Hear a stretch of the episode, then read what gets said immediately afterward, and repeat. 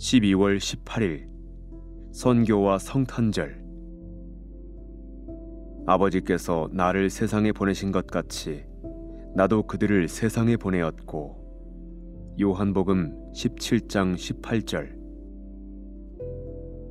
성탄절은 선교의 모델이며 선교는 성탄절의 모델입니다. 내가 그리했듯이 너희도 그리하라. 예를 들어 위험에 대해 생각해 봅시다. 그리스도께서 자기 백성에게 오셨으나 그들은 예수님을 영접하지 않았습니다. 너희도 그런 일을 겪으라고 하십니다. 그들은 예수님에 대해 음모를 꾸몄습니다. 너희도 그런 일을 겪으라고 하십니다. 예수님은 머리 둘 곳이 없으셨습니다.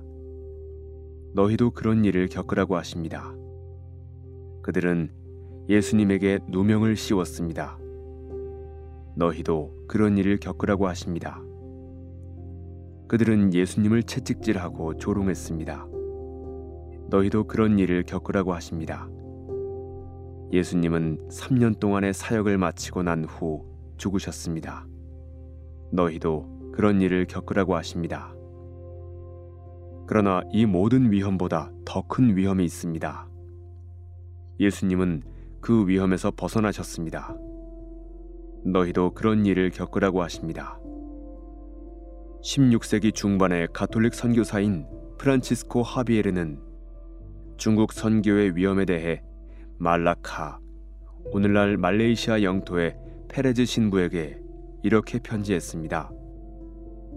모든 위험 중에 가장 큰 위험은 하나님의 자비를 신뢰하지 못하는 것입니다. 하나님을 신뢰하지 않는 것은 원수들이 가할 수 있는 그 어떠한 물리적 해악보다 훨씬 더 끔찍한 일입니다. 하나님의 허락 없이는 악한 영들이나 그 수하의 인간들이 우리를 조금도 회방하지 못할 것이기 때문입니다. 선교사가 직면하는 가장 큰 위험은 하나님의 자비를 신뢰하지 못하는 것입니다. 이 위험만 피한다면 다른 모든 위험은 그 쏘는 힘을 잃습니다. 결국에는 하나님께서 모든 날카로운 단검을 왕의 홀로 만들어 우리 손에 쥐어 주십니다. J.W. 알렉산더가 말했듯이 현재의 모든 수고는 영원한 영광으로 은혜롭게 보상받을 것입니다. 그리스도께서는 불신의 위험에 빠지지 않으셨습니다. 그러므로 하나님은 그리스도를 지극히 높이셨습니다. 예수님의 본을 따르십시오. 이 대림절에 성탄절이 선교의 모델이라는 것을 기억하십시오. 내가 그리했듯이 너희도 그리하라. 모든 선교에는 위험이 따르며 가장 큰 위험은 하나님의 자비를 의심하는 것입니다. 신뢰하는 일에 실패하면 모든 것을 잃습니다.